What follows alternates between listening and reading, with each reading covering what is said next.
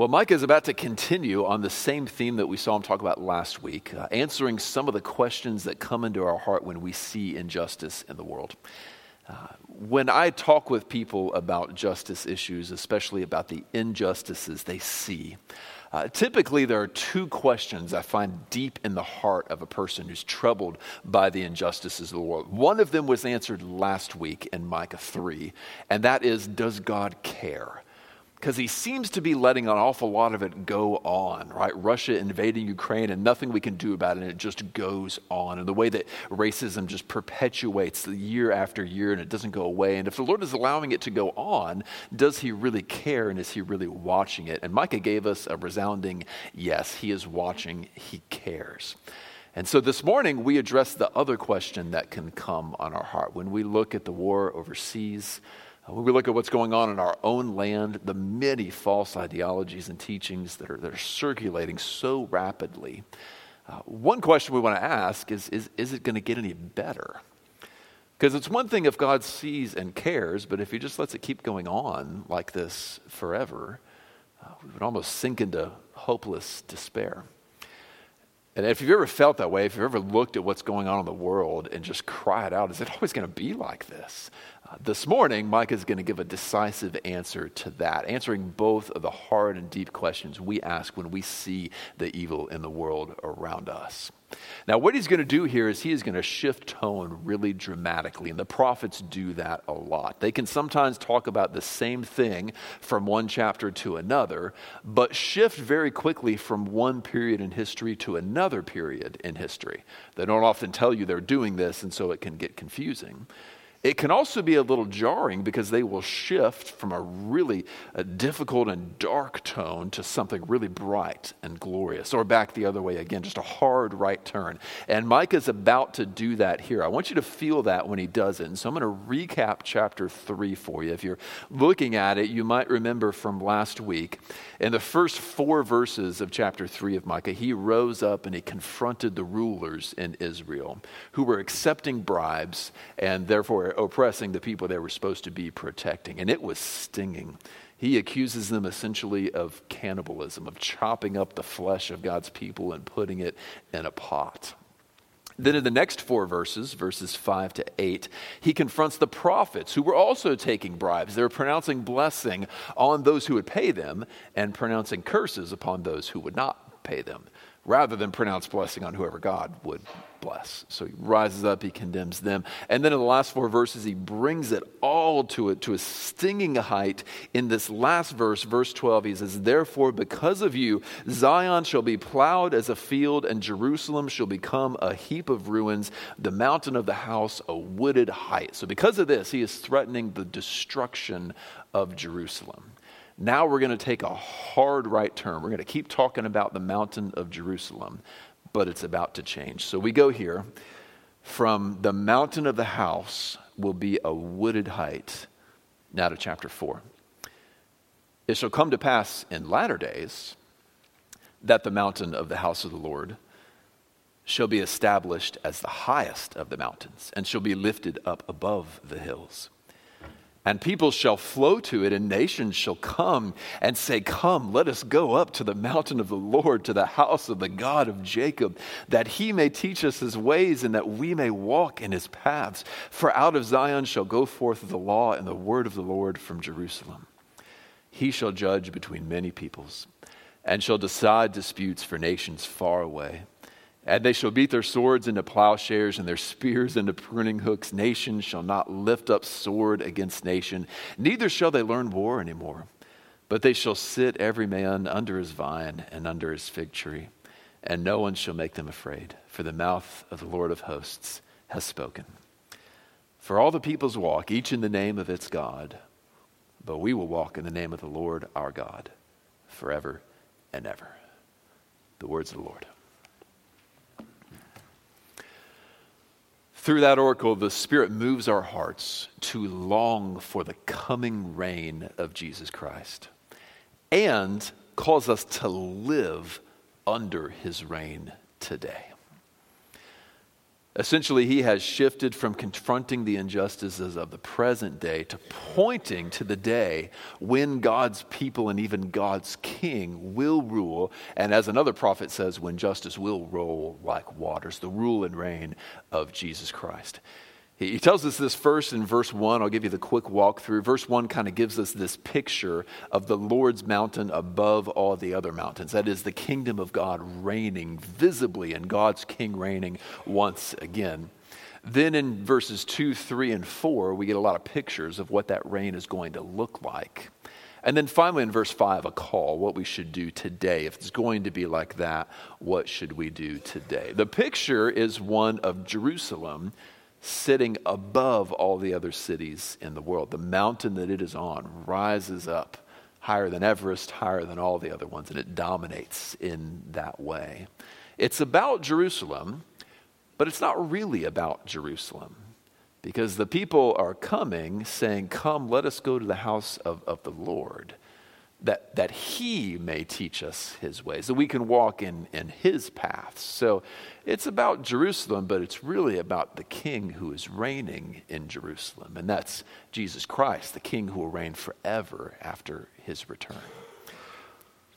So then, what he's doing here is two things in our hearts, and I've prayed the Lord would do this for us even this morning. He's going to picture for us when Jesus comes back when he is ruling and reigning in this world, just how beautiful will it be? We're going to get a picture of that this morning. And that's designed, even here by God, to make us long for that so that we are waiting more and more for Him to come back. One mark of Christian growth and maturity, am I, am I growing in Christ? One way to ask is Do I long for Him to come back more than I did a year ago?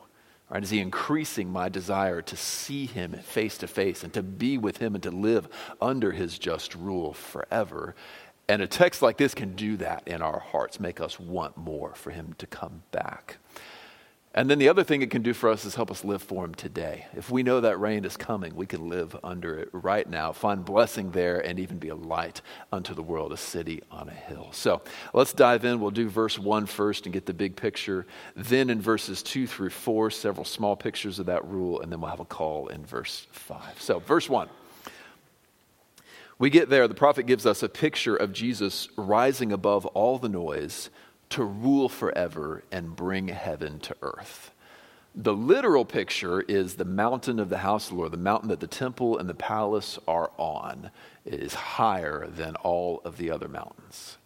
Is this a literal picture? We're not sure. Perhaps not, because there, it says there will be no temple in the new kingdom. Maybe this is a figurative principle. At the very least, the rule and reign of Jesus and the worship of Jesus reigning uh, uncontested and visibly all over. Temple Mountains had a lot of significance in ancient days. And perhaps if you're into these kind of movies, the, the, the best way you maybe have seen that is the old kung fu movies with the, the temple that is up on the top of the mountain, right? The sensei lives up there, and there's the big mountain and the path that kind of winds and swirls, and it takes forever to hike and go up there. But you're going to go up there anyway, because up there in the temple is the wise bearded sensei, and he's going to say something wise. And so it's going to be worth the climb to go up there. And there's going to be a fly going around. and He's going to go catch the fly and his chopsticks or his fingers because he's just so, so wise. And there's stringed music coming from somewhere and you don't know where it's coming from. And it feels almost like nirvana or heaven on earth, like I've, like I've ascended into the spiritual realm because I'm up here with the wise grand master. Now, down below, it's chaos. Everybody's fighting, right? All, swords clashing, all kinds of fighting. But up there on top of the mountain, it's peace there's a connection with the heavenly realm. And if you make the journey up, though, you'll learn something really wise and profound. That is left over from the ancient idea of the Temple Mount. Uh, the Temple Mount was the place where you went because heaven and earth met there, way up in the sky. It was where we get the phrase stairway to heaven from. It was a stairway up into the heavens where God would come down to the earth and we could go up with him, and heaven and earth are meeting. It was often a place where either the god or the king under the god ruled unquestioned over everybody. And it was a place where you went to learn great wisdom. So, a connection between heaven and earth, a place where God's king ruled, and a place where you would go to learn wisdom. Now, in our world, there are a lot of places like that where people might go. If you want to have a spiritual experience and learn something profound and maybe even taught how to live, you could go to the mosque, you could go to the Buddhist temple, you could go to the Sikh temple. You could I heard the other day Joe Rogan on a podcast talking about doing psychedelic drugs to have a spiritual experience and connect with the other world, with the spiritual world. All kinds of proverbial mountains that you could go up. And back in their day, it was no different. The Assyrians had their mountain over here where they went to worship and learn from their God. The Babylonians had their mountain over here where they went up to worship and learn from their God. And over here is our mountain in Jerusalem, and we, we go up there to worship and learn from our God. Only one legitimate God, but if you're an unsuspecting person, you really might not be able to tell, well, which one am I supposed to, to go up here? Like, how, how do I, which one's the real mountain? And the picture we get here is one day the reign and rule of Jesus will be so visible that no one will have any trouble knowing what the real mountain is telling who is the true victor and champion over sin and over death, who gives the true wisdom. The day will come when there won't be all these competing ideas in the idea marketplace, but one will rule and reign over all. The difference between those two feelings is a little bit like the difference between the way the NFL feels right now in week three and the way that it's going to feel in late February. Right now, 32 teams just clashing it out, right? Some of them look better than others. Like Buffalo looks really good right now. My friends in Indy, we do not look very good right now. But in a month, that could be very different, right? Somebody in Buffalo gets injured, our quarterback starts clicking, and things could look very different. Really tough to predict who might win it all in the end in February. So, right now, a bunch of teams clashing against each other, very fun to watch, almost like chaos. You got all these games on TV in the afternoon, it's just going on everywhere. But it's going to be very different one Sunday in February when one team will quietly leave the stadium because they've lost the Super Bowl, and the other team will be given the trophy, confetti and their team's colors will come down, and they will hold the trophy over their head. And everyone will know there will be no contesting. This team has won. There is one team left remaining. That feels a little different, doesn't it? Also, very entertaining to watch, but it's a very different feeling from the chaos we've got right now in week three. In the same way, right now, when someone wants to go climb the mountain and learn something or worship a God, there are so many places they might go, so many different ideas duking it out together. And that feels like chaos. But one day, there will be one clearly ruling king, one visible God that we will see the face of, and everyone will go up the same mountain to worship him. That's the hope that we have that is coming. Jesus will come to rule visibly, and there will be no contesting his rule when he does. That is partially fulfilled even right now. Now, when these prophets give these pictures, oftentimes you get a partial fulfillment at one period of history, maybe a little more fulfilled later in history. But finally, at the return of Jesus, it'll be completely fulfilled. That, call that consummated. It'll be consummated when Jesus comes back. This one is like this because there is a temple in heaven where King Jesus reigns over the universe right now. So, in some ways, this is fulfilled now. that the house of the Lord reigns over it, and Satan is allowed to do here on this earth as much as Jesus lets him get away with because Jesus is ruling. But it's not consummated because he's not here on earth doing it. One day he's going to come back here on earth and do the very same thing visibly in front of us. That's the hope we're looking forward to. Okay, so that's the big picture. One day Jesus is going to come back, rule and reign, uncontested. Everyone will see him and everyone will know that he is king.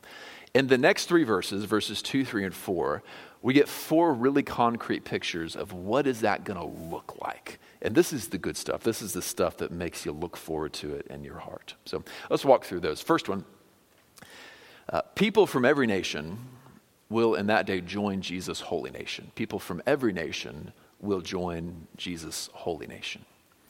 Uh, we see that in the way that verse 2 and the end of verse 1 say, Peoples will flow to that mountain, and nations will come and say. So it's not people will come, not just a bunch of people, it's peoples, right? Groups, nations, languages, tribes. And then said parallel in the first line of verse 2 nations will come and say. So people from every nation in the world are going to come and say, Jesus, we want to be part of your nation. We want to live under you. I may be king where I come from, but I want to be under you as my king. And in this way, Jesus will make a nation of every nations, a people of every tribe, every tongue, and every nation. The book of Revelation lauds Jesus for this. It says, Worthy of you, for you have made a people for yourself of every tribe and every tongue and every nation. And so that is why you get people from many nations going and saying, Let's go see Jesus. It's time to learn from him. It's time to go see him and worship from him because the Lord has called this, these people to himself from all of the nations. Now, if you're an American, I hope that that is very dear to your heart because that means what we have tried to build here in America, the Lord really will build one day, right? We have tried to build here a nation of many nations, right? Where many peoples can come together, and the idea was a, was a melting pot where we could just put it all together and have our own culture come out of it.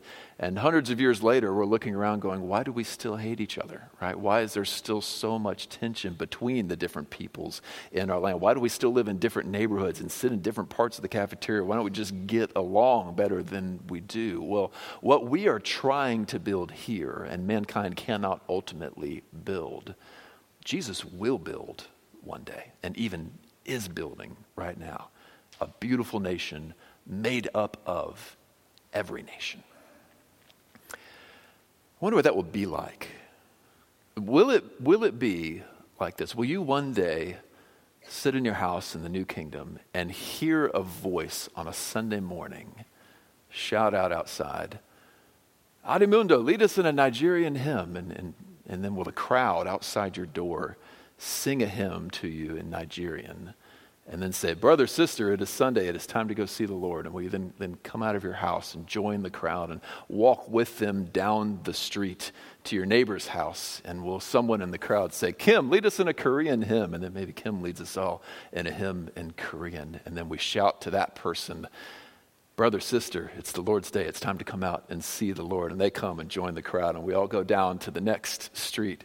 And someone says, Victor, lead us in a Russian hymn. And then we sing a hymn in Russian. And everyone around you is dressed so differently in the finest of their culture and their land. And they're talking their languages and you understand them. Or maybe we all have the same language again. Will it be that beautiful as we walk down the road and up the mountain to see our God on a Sunday morning in the new kingdom? I don't know if it'll look just like that, but it will be as beautiful and as lovely as something like that. Many nations will gather and say, Let us go up and let us see him. That hope in what's coming can give you patience today for the flaws in our country.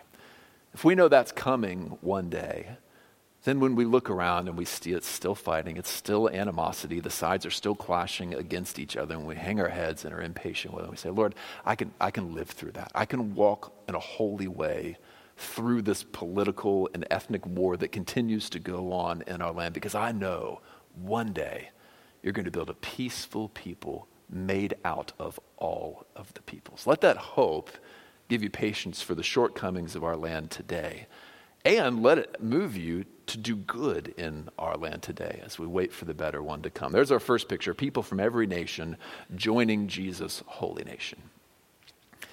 The next one comes from the same set of verses, in verse 2 particularly. The reason these people are going up the mountain is so that, it says, so that he can teach us his ways and so that we can walk in them. So all these people are flowing up the mountain in the picture so that they can learn how to live from Jesus, so that we can learn how to live from Jesus.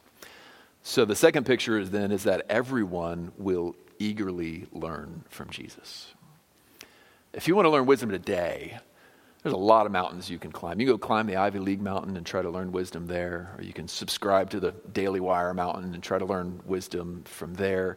Uh, you can read the leadership books, Mountain, and there's some good stuff and some weird stuff in there. You can dive into the conspiracy theory pit if you want to try to learn. There's all kinds of places you might go to. But there's one that teaches truth, unfiltered. And it's the words of Jesus Christ written here in this book.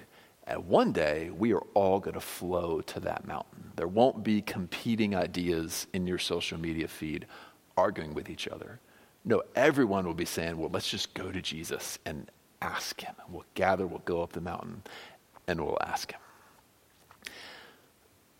Those first two pictures are fulfilled partially in this room right now. Most of you here, I know you personally, and I know why you're here. You're here because you believe that in this book we will find the words of God.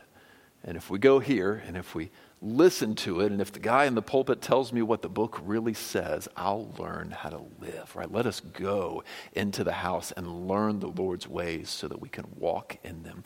And we are doing this even though many of us are from very different places. I think I'm the only person from Florida here. I think I'm the only Florida boy in the room today. We have a few people from other nations, not even from the States, gathered here this morning. People from many peoples coming to become one people and say, let us learn our ways from the Lord. So that means that this gathering right now shines like a city on a hill to this world as they look and they say, those people are different from each other, and yet they're all gathering under the same Lord. What is this people of peoples over there? I should go and, and, and check that out. And in this small way, we are picturing the rule and reign of Jesus Christ when he comes back, when peoples from every tribe and tongue and nation go to him for teaching, as he gives it perhaps not even from written word anymore, but right from his mouth in the coming kingdom, face to face, we'll get to see him. That's a call to you then, because you probably have deep questions about life and what to do and how to live. Uh, we're taught to ask a lot of questions today. What, what is a man? What is a woman? Am I a man or a woman? What is a human? Am I a human? How do I, how do I be a human well if I'm a human? What's the role of government in our world? All kinds of big questions that we need to get right. And there are so many mountains that you could climb. But I want you to know there will one day be one mountain above them all, and that mountain teaches truth today. If you want better answers for those hard questions, what does it mean to be a man? What does it mean to be a woman? What does it mean to live rightly? What does it mean to please God with my life? If you want answers that are good for women and good for men and good for minorities and good for everyone, they come in the life giving words of Jesus. There will come a day when we'll all go to Him. Everyone left will go to Him. But even today, his arm stretches to you, and you can go to him for truth and answers to these difficult questions. My call to you is go to him. Look to him for truth even today. Let's move on to our third picture of this coming kingdom. The third picture is that he will resolve our disputes. This is a result of the second one. So, the second one is we're all eagerly listening to his teachings. Because we're all listening to him, now he's resolving all of our disputes because we don't disagree. We don't have as much to fight over anymore. And when we do, we go to him and he say, "Here's the border of your two nations," and nobody argues with it. So because we are all submitting to him and his teachings, our disputes with one another and the disputes between nations are resolved. The picture here is in verse 3. He judges between many peoples. He decides disputes for strong nations far away. So he goes to the warring nations and says, "Here's what you're going to do." And they do it, and the war is over. Then, because of the peace, they beat their swords into plowshares. They don't need their swords anymore. They beat their spears into pruning hooks. They don't need them anymore. They don't lift up sword against nation. They don't even learn about war anymore. So the War Academy isn't there. The self defense classes aren't there anymore because we don't need them. We'll take our assault rifles and turn them into hole punches will send nuclear weapons up into space and just have a huge fireworks show with them up there. Like, we won't need this stuff anymore. You might use your ring doorbell, not for security anymore, but just to take a picture of the sunset and say, I wonder what the sunset was like last night. Mm, look at my ring doorbell. So you're not going to need it for security anymore. Our weapons will just refashion into tools because they won't have a use in protecting us anymore. There'll be that much peace and that much security when everyone around is submitting to Jesus Christ and living life his ways. There will be no more Vladimir Putin invading Ukraine when that day comes. Putin and Zelensky will go to Jesus, and Jesus will say, Here's your border. And that's the end of it. And in that peace, we'll find beauty. In that peace, we'll, find interpersonal peace, and we'll get along with one another. In some ways, the church can picture this today, too. This kingdom isn't here yet, but it's partially here with us as this embassy of the kingdom. This outpost of the kingdom that we are. Because he gives us with each other interpersonal peace, and he gives us peace with some of the ethnic disputes that our lands have as well. If you are having a quarrel with somebody, say you're not getting along with someone in, let's say, at work, uh, the HR manual might help you resolve that dispute or like 75 25 is probably not going to help you resolve that dispute, right? Limited help that that's going to give you. If you're here in the church and you've got a dispute with somebody in the church, Jesus gives good teaching on how to resolve that dispute. And if both sides follow that teaching, they find themselves reconciled. One side say, I've sinned against you. I'm sorry, will you forgive me? The other side say, and I'll forgive you 70 times, seven times. And then all of a sudden, the two that were not at peace are at peace again. So we get that interpersonal peace when we follow Jesus' ways in the church. And we're showing the world, hey, this is just a little picture of what's coming when he comes back. One day, this kind of peace, this kind of unity, this kind of everybody following Jesus' ways and getting along, one day it's coming for the whole world when the mountain of the Lord is lifted up above the other mountains. It goes even deeper than that, though. He gives to us peace in the ethnic divisions of our lands. In the first century, Jews and Gentiles who very much did not like each other gospel was proclaimed to both of them, and they would both become part of the same church together. And sometimes there would be some fighting and some quarreling because it's like, hey, y- you guys, well, you know, the Jews might say to the Gentiles, you Romans have been oppressing our people for centuries. Do you know what a Roman soldier did to my little brother, right? And the Romans and Greeks might look back and say, You Jews have had this religious elitism for so long, acting like you know God, and we don't. And need I remind you that you killed Jesus? Right? There's tension between these people. But all of a sudden, it's not your people and my people, right? Because now you are my people. So now we're brothers and sisters. And so now we got to figure out how to get along.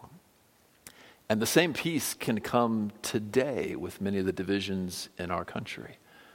Now, out there, it's your people did this to my people, and no, your people did this to my people. But in here, it's you are my people, and I am your people. And so that means that even though I'm a white man, the, the struggles of a black American Christian are, are my struggles because we're brothers.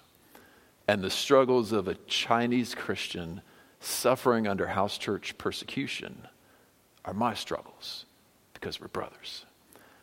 That's the kind of peace that the Lord can bring between nations and ethnicities in the church today. And when He does that, and the world says, How are those people getting along? There's a picture of the coming reign of Jesus. There's a church that is shining like a city on a hill. So, this came to a head uh, about 75 or so years ago in the story of Elisabeth Elliot, one of the most famous missionary stories of all time. Some of you know the story well. Uh, her husband, Jim, was part of a team of, I think, five men who were trying to take the gospel to the lowland Quechua people in Ecuador. Uh, now, I've visited the highland Quechua people on mission one time, and they're very different from the lowland. The highland people are very peaceful, they're farmers, uh, they're really, really wonderful people. In the lowlands, though, they had formed lots of tribes in the jungle, unable to see each other well. And the dynamic became your tribe killed somebody in my tribe, so now we got to kill somebody in, in your tribe. And then they would say, well, you killed somebody in our tribe, so now we got to kill somebody in your tribe. And then we would say, well, now you killed somebody in our tribe, so we got to kill somebody in your tribe. This goes on for centuries, and we don't even know how deep it went into their history. Just constant murder between the tribes and vengeance killings going on. So after a long time reaching out to them, trying to develop contact with them, having some contact back and forth, but not in person, uh, Jim and these other few men went to meet with one of these tribes to bring the gospel to them. And at first contract, at first contact, the tribe murdered all five of them. Right? Thought, they thought they were a threat, killed all five of them. And so Elisabeth left mourning her husband. Uh, sometime later, uh, an opportunity came for peace between a few of these peoples, and she and her friends were actually invited into the tribe. So she goes and visits the tribe that killed her husband brings the gospel to them. Like most of the tribe comes to Jesus and receives the gospel. And now she is sitting next to the tribe that killed her husband and the man that killed her husband. And he says, Will you forgive me? And she says, Yes, brother, I will. So, so the tribal tension is gone. It's not you people killed my husband and the tension between the peoples. It's, not you, well, it is you killed my husband, so I forgive you for what you have done, killing my husband. This is the kind of peace that the rule and reign of Jesus Christ brings into hearts. And one day, it will spread across the whole world as the mountain of the Lord is lifted up above the other mountains. Fourth picture is a result of that. Because of that peace, great prosperity comes. Think about the economic cost of the war in Ukraine right now. The price of gas, way over here, is high, right? The price of food, uh, the price of heating our homes. Britain is wondering how are we going to heat our homes this winter because of a war that's not even happening on their soil, right? This is the cost of war to economies. And part of why we have prospered so much here in the West is that it's been a long time since there's been a great devastating conflict. Since World War II, we've just ripped and roared all the way to the top because there's been peace, and prosperity often follows peace in that way. When no one is trying to blow up your house or kill you or take all of your land from you, you can get some work done and really build some wonderful things. And the next thing you know, we're over here inventing the computer, and cars are getting better, and progress is happening, and wonderful things are being built. What will happen when we have 500 years of peace under King Jesus? Not one conflict in the world. What will, what will we build? You know, how wonderful will things get? We have one picture of that here in verse 4. Uh, we will all sit, every man under his vine and under his fig tree, and no one shall make them afraid. So we'll plant a vine for grapes and some trees for fruit in our backyards because we know no one is going to come and burn it down. And so five to eight years later, when it bears fruit, we'll still be here, right? Nobody's going to take it from us. And then 578 years later, already sitting under that tree, plucking a fig off that tree, eating it, and saying, Man, year 578 was a good year for this tree. Man, it's making some good figs this year. This is the kind of stuff that happens when no one is threatening you, when no one is making you afraid. You have time to plant a garden in your backyard, you have time to build something great and wonderful. And when the peoples of the world unite together under Jesus to build wonderful things. I mean, last time we united together, we built Babel, right? In rebellion to God. What will we build in submission to God when we are all united together under his authority. Well, at the very least, we'll be having some good figs and there'll be some good grapes on that vine, and we will sit there and eat them together with no one making us afraid. That is also pictured today in the church.